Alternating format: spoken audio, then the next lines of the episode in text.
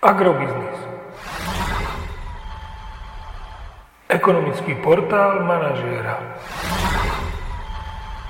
Prognóza cien agrokomodít pre 48. týždeň.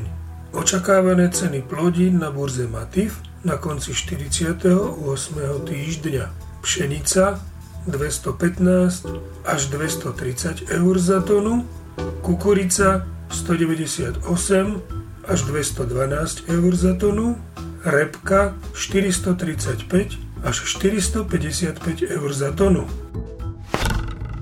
Slovenské ceny jatočných ošípaných by mohli v tomto týždni posilniť o 1 až 2 eurocenty za kilogram jatočnej hmotnosti do pásma 2,28 až 2,34 eur za kilogram jatočnej hmotnosti.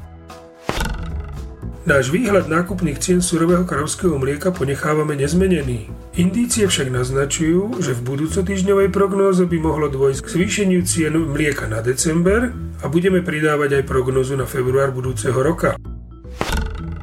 Keďže sa ceny pohonných môd na európskych burzách menili len minimálne, predpokladáme, že tento týždeň budú ceny pohonných môd na slovenských čerpacích staniciach stagnovať. Podrobnejšie informácie nájdete v aktuálnej prognóze na portáli Agrobiznis.